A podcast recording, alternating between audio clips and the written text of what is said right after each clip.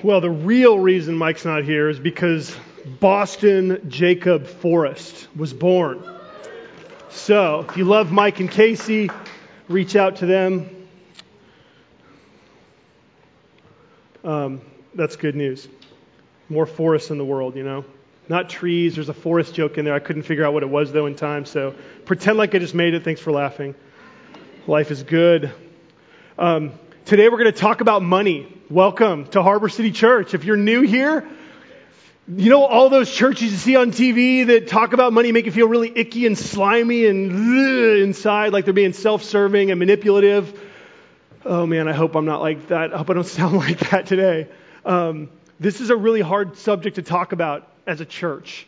Um, I want you to know that I know about the stuff on TV. I want you to know that I know what it's like to feel manipulated. I know, I want you to know that I understand. In fact, for a long time, I, I didn't want, even as a pastor, I didn't want to talk about money because I didn't want to sound like the excesses and the like ridiculous materialism and the what seems to be incredibly self-serving nature of so many churches. And so it's like, ah, better just not talk about it. Um, that would be so much easier to just not talk about it. But we can't. We can't. We have to talk about money. And there's two main reasons we have to talk about money. First, we all have problems with money. we have problems. Individuals and couples struggle with money. Money can enslave us, it can lie to us about what can make us happy. Money can consume us, it can redirect our lives. Um, we give ourselves to what we spend money on. And money also has this ability to enslave us with guilt. Because I don't know if you ever feel this way, but sometimes I feel this way and have felt this way. I look, I just don't feel like I give enough, either to the church or to charity or to the needy. The Bible speaks to that, to this issue. And so we want to talk about it here in church so that we can be freed from these kinds of enslaving and wrong things, uh, thinkings. Um, and the second reason we have to talk about money is because money, listen to this, money can actually deepen our relationship with God and make us the best versions of ourselves. Okay? How's that for a promise? Right? Um, now, the Bible says there are four ways that we can spend money that make God happy and give us a deeper experience of Him. These four ways can reshape your heart and life so that you can become like Jesus um, and become the kind of people who are really good for San Diego. All right? Here are the four ways the Bible tells us to use our money. Number one, tells us to use our money by uh, to celebrate, celebrate God's extravagant grace in your life by buying things you don't need. Amen. Right? You're like, wait, wait, hold on. Is that in the Bible? It is. It's in the Bible. Don't worry, I'll tell you. I'll show you. Um, so, first, you're to celebrate God's extravagant grace in your life by buying things you don't need. I should stop and walk off. Um, two, there's another way. Two is by providing. Provide for your needs and your families. Three, tithe 10% of your income to the church. And then four, care for the needs of people in your life. So, celebrate, provide, tithe, and care. These are the four ways that God and the Bible tells us to spend our money. And the first two are more inward focused, and we're going to talk about these two today, right? We're going to talk about these two ways today. And then the last two, they're more outward focused, and we're going to talk about those next Sunday. Okay? And so, again, these four ways to spend money, they're powerful because when we spend our money in these ways with a God oriented perspective, we grow spiritually. Okay? All four of these ways, when you do them, you can grow spiritually. You can experience God even more in your life, and you can look and act like Jesus. So let me ask you a question. When you think about the best version of yourself, what do you think about? What comes to mind? Do you think about, like, do you have a description? Do you have a sense of, like, oh, my best self looks like this? I mean, maybe certain character qualities come to mind. Well, we think it's important as a church to give you the Bible's description of what our lives should look like. And at Harbor City Church, uh, we present the Bible's description of our best selves uh, in terms of our five values. Okay, our five values, these are the five most important qualities a human being can have. And we want these five values to define every individual in our church. And so, as your pastor, I want you committed to growing these five values in your life. And we set a short summary of these values out uh, in email this week. And so if you didn't get that email, it's because we don't have your email address. So please share that email with us. Um, fill out a connection card with your email address. We'll put you on our list, and you'll get our very infrequent emails that go out. Um, but our five values are also listed on our website. I'm going to briefly give you um, just a, a, brief description of the five values. Um, so these are Harbor City Church's values. One, uh, we work to be gospel centered. Our lives revolve around Jesus' sacrificial love and transforming power. That's the center of our lives. Um, two, we work to be growing in community, right? We need the encouragement and the challenge of spiritual friendships. Three, we work to be living on mission. And so we love others and we share the gospel and how it's changed us or how it changes us. Four, we work to be city positive. This means that we celebrate what's good in our city and we serve what's broken. And then five, we work to be equipping leaders. So we invest in people so that they will invest in others. And these are what we value as a church. And so, again, these aren't just descriptions of what we want to be on the whole as our church. These are five elements that we want all of us, every single one of us, to embody. These are five character qualities that we all want to strive for. And the question is, how do you do that? How do you take steps to grow? How do you orient your life around these five values? Well, this series is going to show you how to do that by spending money. So you can spend money and grow spiritually. And today, again, we're going to see how celebrate and provide illustrate the character of someone who loves God and blesses others. And um, you're going to see how spending money is this practical way for you to experience God and become the best version of yourself. And so, we're going to talk here about spending to connect with God. So, first, let's talk about celebrate. We want you to celebrate God's extravagant grace in your life by buying stuff you don't need. First, I need to show you where this is in the Bible, right? You're like, I'm still, ah, right? Let me just start with one verse Psalm 115, verses 15 and 16. That's actually two verses. Um, it says this May you be blessed by the Lord, who made heaven and earth. The heavens are the Lord's heavens, but the earth he has given to the children of man. You know what this is saying? This is saying that the earth is a gift from God to us. The earth is a gift from God to us. That means the earth and everything in it, God has given us to enjoy. So the world and all it contains, the color, the variety, the landscapes, it's all a gift. Places, people, stuff. God wants us to enjoy it. So many, so many people think that God is only serious, He's only stoic. No. It's not true. Like, look at the earth that God has made. Look at the earth in the way that He's made it. The colors and the variety, the species, they're, they're, multiplied animals and plants and the different kinds of people. There are thousands of different kinds of flowers, right? There are thousands of different kinds of dogs in San Diego, right? There's more dogs than children in San Diego. The oceans and the mountains right, that you can get to. You can drive and be in the snow in 45 minutes and the beach in 10 minutes from here, right? We live in God's promised land. The materials for clothing, right? For technology, the stuff that's, that God built into the world that we have used to make things that blow our minds. It's like this infinite um, it's this infinite palette, right? There's these infinite combinations that are designed to reflect an infinite God who has gifted all of these things to us.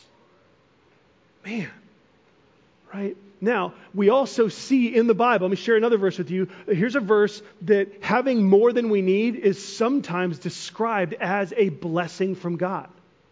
So, Proverbs 3, verses 5 and 10, it says, Trust in the Lord with all your heart And do not lean on your own understanding. In all your ways, acknowledge him, and he will make straight your paths. The passage goes on. Verse 7 Be not wise in your own eyes. Fear the Lord and turn away from evil. It will be healing to your flesh and refreshment to your bones. And then read these verses, verses 9 and 10 in Proverbs 3. Most people, the bumper sticker doesn't go past verse 6. But look at verses 9 and 10. It says, Honor the Lord with your wealth and with the first fruits of all your produce, which is kind of a reference to tithing. Um, so honor the Lord with your wealth and the first fruits of your produce. Then your barns will be filled with plenty, and your vats will be bursting with wine. You know what that's a description of in an agricultural society? Prosperity, abundance, extravagance.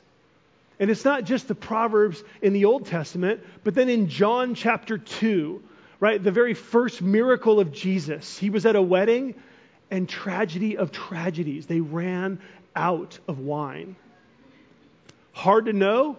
Hard to know if the family that was hosting the wedding just didn't have enough money to provide enough, or if this was a particularly raucous group of folks celebrating the joining together of two people. But Jesus made 180 gallons of wine, and he did this after the family ran out of wine they already had. Can I get an amen? I mean, wine in the Bible, from beginning to end, is designed by God for joy and for celebration. And Jesus proves this by providing abundantly, providing extravagantly uh, at this wedding. And so, celebrating with your money. This literally means spending money on anything that you don't need. A $5 mocha at any of the 62 different coffee places here in San Diego. Spending money on vacations, spending money eating out, buying a nice television or a nice phone or a nice car. Anything that you don't need to live on, listen to this. Anything you don't need to live on is an opportunity to stop and remember and be sincerely thankful to God that He has blessed you with more than you need. Hallelujah. This should move you every time you swipe your card for something you don't need, every time you hand over cash for something you don't need, you can pray and say, God, thank you that in your abundant grace you have given me so much more that I need. I buy this and I thank you for this. And I'm even more thankful because this reminds me of the abundant spiritual blessings that you give to me through the death and resurrection of Jesus. That's what celebration is designed to remind us of and to point us to. We can celebrate with material things in our lives because God wants us to be constantly reminded of the immeasurable spiritual wealth that He has given to us in Jesus. Hallelujah. Hallelujah. Um, just another biblical principle is the principle of the Sabbath. Right? The Sabbath.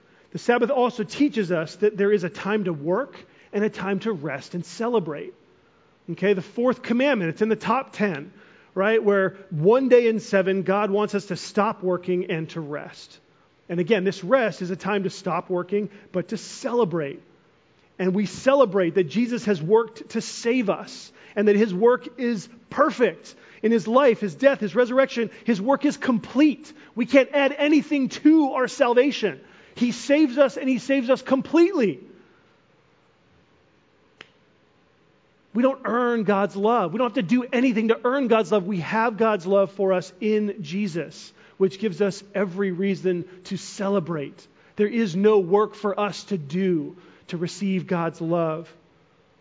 So, the Sabbath, then, it's a way that God has built into the rhythm of time, both work and rest. What does this mean? This means that there is a time for work and a time to indulge. There is a time to take responsibility for meeting the needs of other people around you. And there is a time to relax and enjoy that you are not God. There's a time to remember that you are not responsible to meet every single need that is around you. There's a time to remember that part of your mission in life is to make disciples by spending your money on others, giving it to the church, giving it to other people in need. And there is a time to remember that part of your mission in life is to make disciples by going on vacation and by buying things that you don't need but you enjoy. Because at these times, you get to teach others that we have a God who blesses us with more than we need, and we can celebrate his work. Are you with me? Now, talking about celebrating with our money typically gets two reactions. Okay? two reactions normally when we talk about this principle of celebrating with our money. Uh, the first reaction is that people feel deep inside their soul that there's something true about this. There's something about celebrating with our money that feels connected to experiencing the good news of Jesus. But then there's also this other reaction that comes. And this other reaction says, well, just how much can I celebrate? Right? Now, it's true that the Bible does speak against sinful expressions of extravagance. Okay? The Bible has lots and lots of warnings about the dangers of being controlled by money. Here's just one 1 Timothy 6, verse 17. It says this As for the rich in this present age, charge them not to be haughty, nor to set their hopes on the uncertainty of riches, but on God who richly provides us with everything to enjoy. You see that? And so, even when the Bible's warning us, it's telling us that we should be able to enjoy life. We should be able to enjoy the fruit of our labors. This can and should keep us from being too miserly. But the question is, where's the line, right? Where's the line between celebration and materialism? When does my celebration turn into me worshiping money or stuff? Well, one of the best answers to this question of where that line is is to make sure that you have money to spend in the other three ways. Okay? The Bible commands us to do all four. And if celebrating keeps you from doing the other three, then you've gone too far. Okay? So, this is celebrating, the first way to spend. Now, the second way that you are to spend your money is to provide for yourself and for your family. So, to provide for yourself and your family. Proverbs 10, verses 3 to 5 say this The Lord does not let the righteous go hungry, but he thwarts the craving of the wicked. Now, it's important to understand this was written to an agricultural society in Israel in the ancient Near East, and this is the book of Proverbs is describing general truths about the principles of life. So, if you live in a relatively healthy society, then the Lord doesn't let the righteous go hungry, but he thwarts the cravings of the wicked. Okay, so this doesn't mean that world hunger is, the Bible's blind to world hunger. Far, far, far from that. Um, but I just want you to understand that Proverbs talks about the general way that life is supposed to work. And so, verse 4, it says, A slack hand causes poverty, but the hand of the diligent makes rich. He who gathers in summer is a prudent son, but he who sleeps in harvest is a son who brings shame. And so, what this passage does is God is connecting work with food and wealth. So, hard work characterizes the righteous, and God blesses their diligence not just with sustenance, but even with wealth. Right? God is the provider for our needs, but listen, He provides through our hard work. Okay? He provides through our hard work. These verses also teach us that it's wicked, it's wicked to refuse to work. It's wicked and shameful. And the New Testament also says the same thing. It pointedly corrects people who don't work or provide when they should. Uh, the verse in your bulletin, 1 Timothy 5:8 says, "But if anyone does not provide for his relatives, and especially for members of his household, he has denied the faith and is worse than an unbeliever." So there's a command for us to provide, not only for ourselves, but for our families, um, if we have them. And so, um, so when, so, so here's, here's the, the, the cash value here. When you provide for your needs and your family's needs, that delights the heart of God. Okay, this is really important because you think that paying your rent or paying your mortgage is ordinary. You think it's mundane, it's frustrating. Bills, groceries, household supplies, anything that you need to keep your life going. It's all so boring, right? That's not how God sees it. Friends, this is not the way that your Creator sees it. When you pay your rent or your mortgage, when you swipe a card at the grocery store, God is thrilled because you are using your money as a reflection of the strength that He's given you to provide for yourself and your family. What does this mean? This means that you are the image of God when you provide. Because God, the provider, is providing through you. Right? You think, again, being a provider is not special? Stop for a second and think. Think about the commitment that it takes to provide for your needs. Right? Think about the patience and the endurance required to work and provide over the course of a lifetime. I mean, plus, when you are working as a provider for others, consider how much love is added to that commitment and patience and endurance. Being a provider shows the glory and the honor that God has given all human beings. And so this dignifies even the most menial work. Right? So even if you hate your job, you can see your paycheck as the chance for you to show that you are acting in the image of God to provide for those who need you. And so, again, this, cha- this gives us hope. This changes our attitude, especially when we hate our jobs. Because no matter what our job is, we are providers. And so, this is one time when a godly end can justify the frustrating means. And so, celebrate and provide right? That's what we've got here. These are two ways that we honor God with our money. But then, I mean, I think we're starting to hint at this, but how specifically do these things shape us?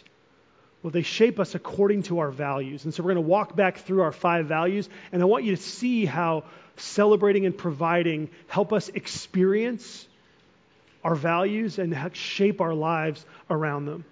And so, first, gospel centered. Well, celebrating is a reflection of the gospel, isn't it? I mean, we are free to be delighted and free to rejoice in God's abundance and His extravagant grace. Right? We're free to buy things we don't need because in our salvation, God has done everything that is needed for us.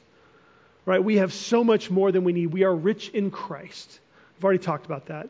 Providing is also gospel centered in a different way, though. Right? Because especially if you provide for others, if you right now are providing for children or providing for grandparents and they aren't working to earn money to support themselves, man, then how amazing a picture of Jesus are you? Right? We do nothing to save ourselves, Jesus does it all. And when you provide for someone else, you are an embodiment of the gospel of Jesus. That it's by grace and because of his love that he provides for us. And you're doing that every day of your life. And just thinking about the way that most families work, right?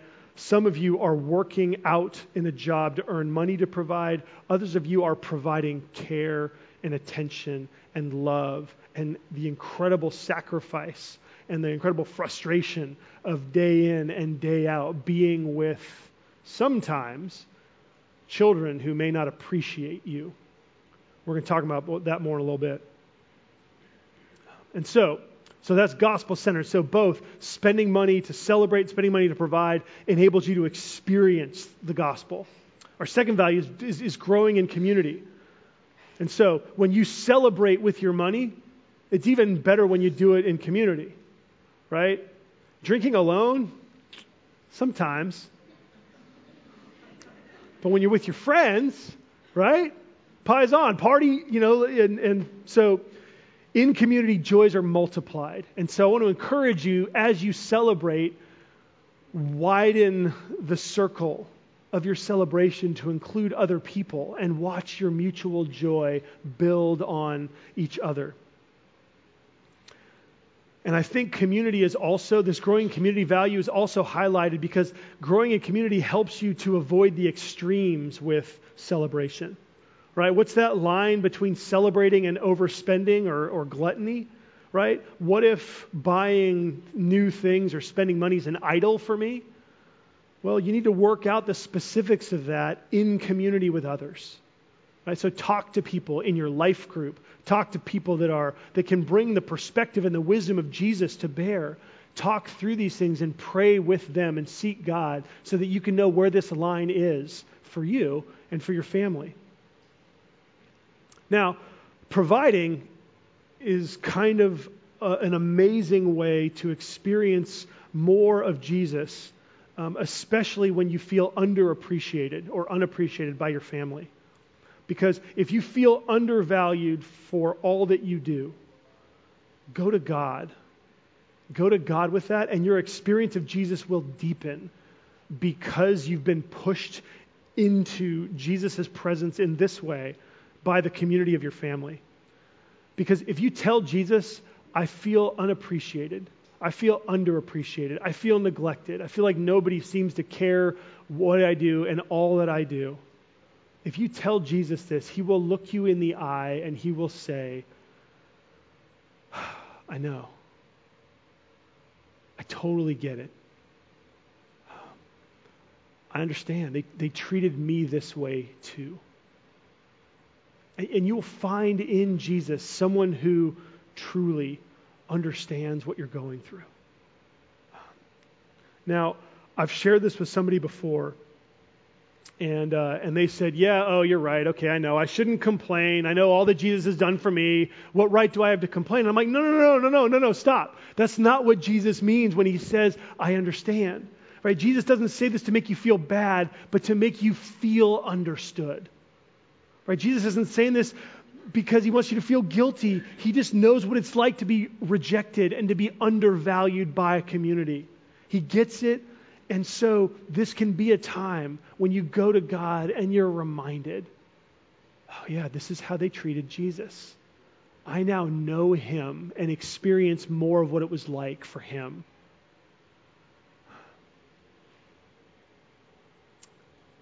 So, our third value is living on mission. And this is the chance to share the gospel, to share the good news with others.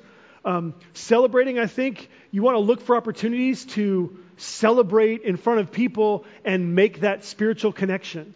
That, hey, it's amazing that I get to celebrate this, and it reminds me that God has so abundantly enriched my life. Right? If you can make this connection for other people, this is part of sharing the gospel. It's just, it's repainting that picture because you have all kinds of people in your life who think that God is stoic, who think that God is a killjoy. And you'll have the opportunity through celebrating to recast and reshape their image of who God is as you surprise them by letting them know, hey, you know what? Actually, my God wants me to spend money on things I don't need.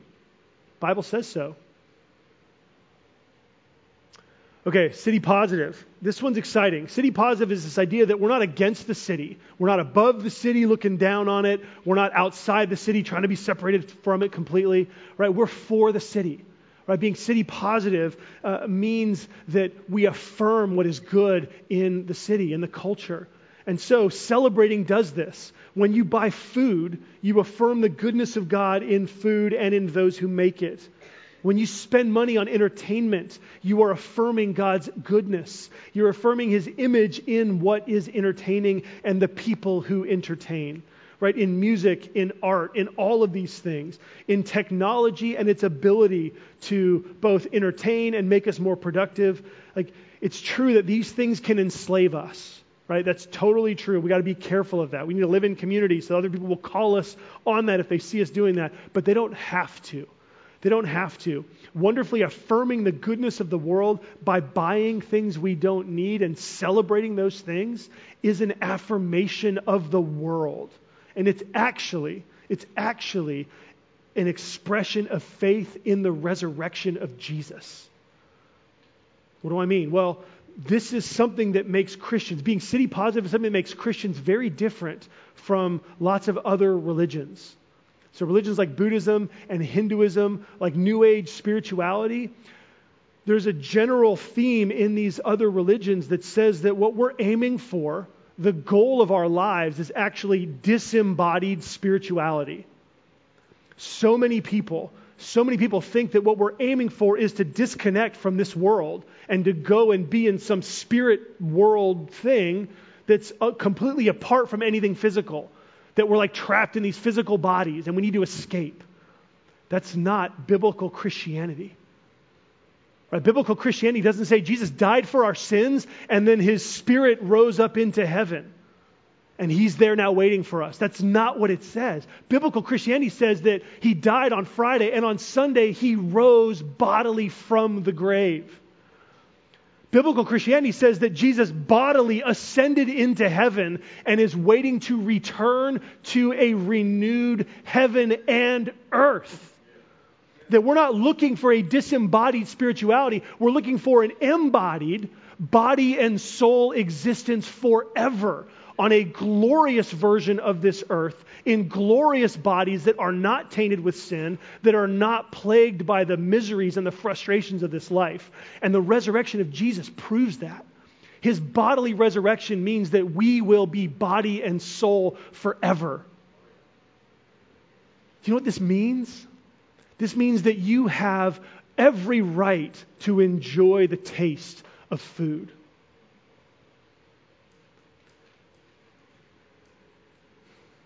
Buddhism and New Age spirituality tend to say that your physical pleasure is an illusion.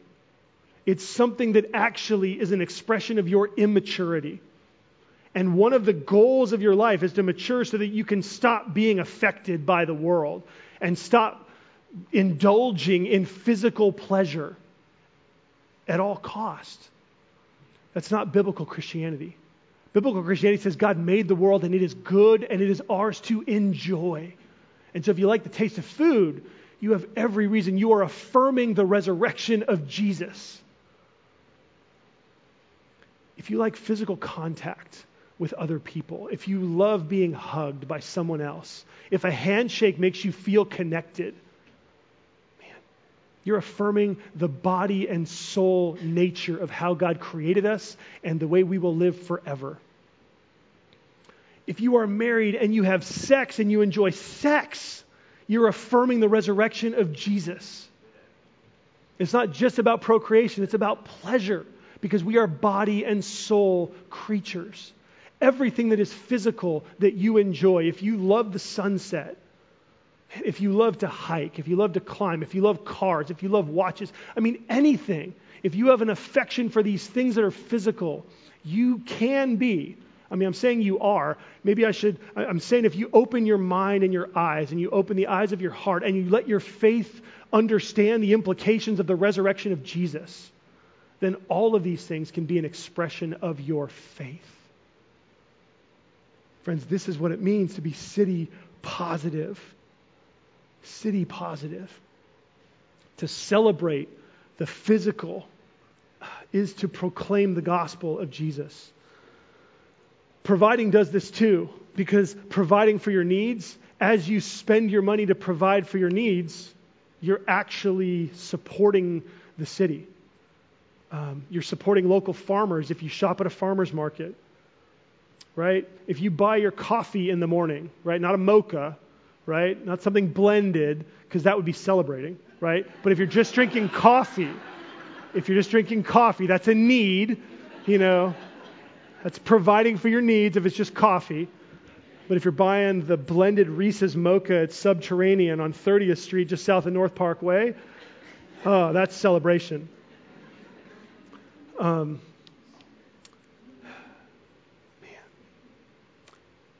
paying your mortgage. I want you to think about this. Paying your mortgage, paying the, uh, supports the bank that gives you a home that you can't afford yet. Right? You're being city positive. You're supporting the city. When you pay your garbage bill, your electricity, your gas, and your water, all these things support businesses and people in the city. And so you can rejoice that you are not disembodied spirits. We're body and soul creatures that live in a world where we're in community with people. We live in a city.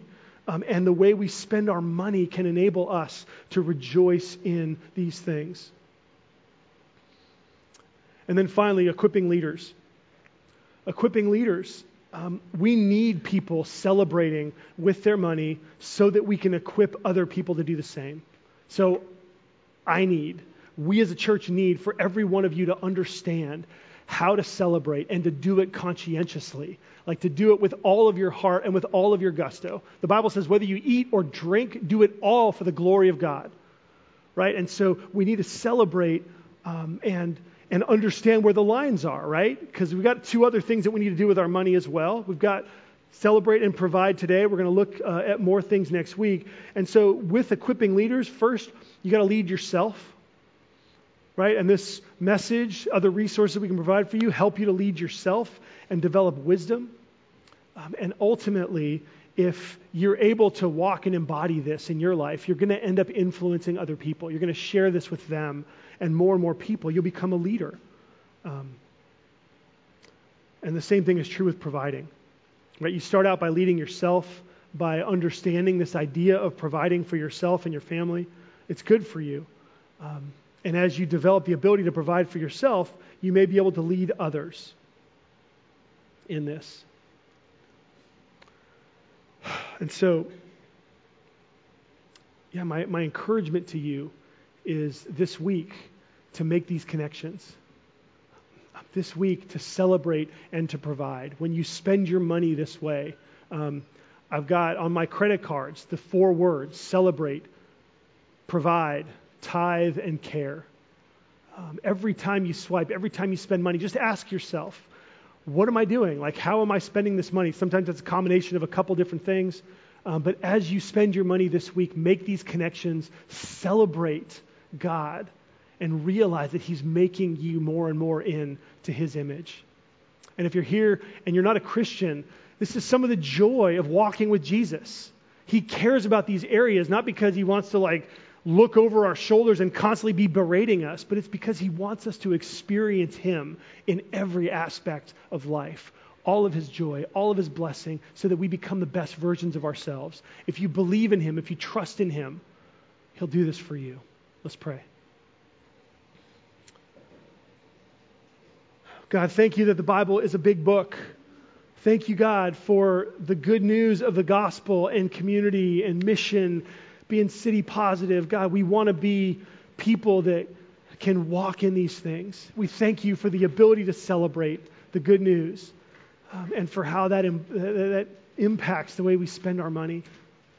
Jesus, I pray that we would absorb these things, that we would walk in them, and that this week, every time we spend our money, that we would think about you, that we would make these connections, that we would rejoice in our celebration with you and that we would see that you are making us in your image as providers. We pray this in Jesus' name. Amen.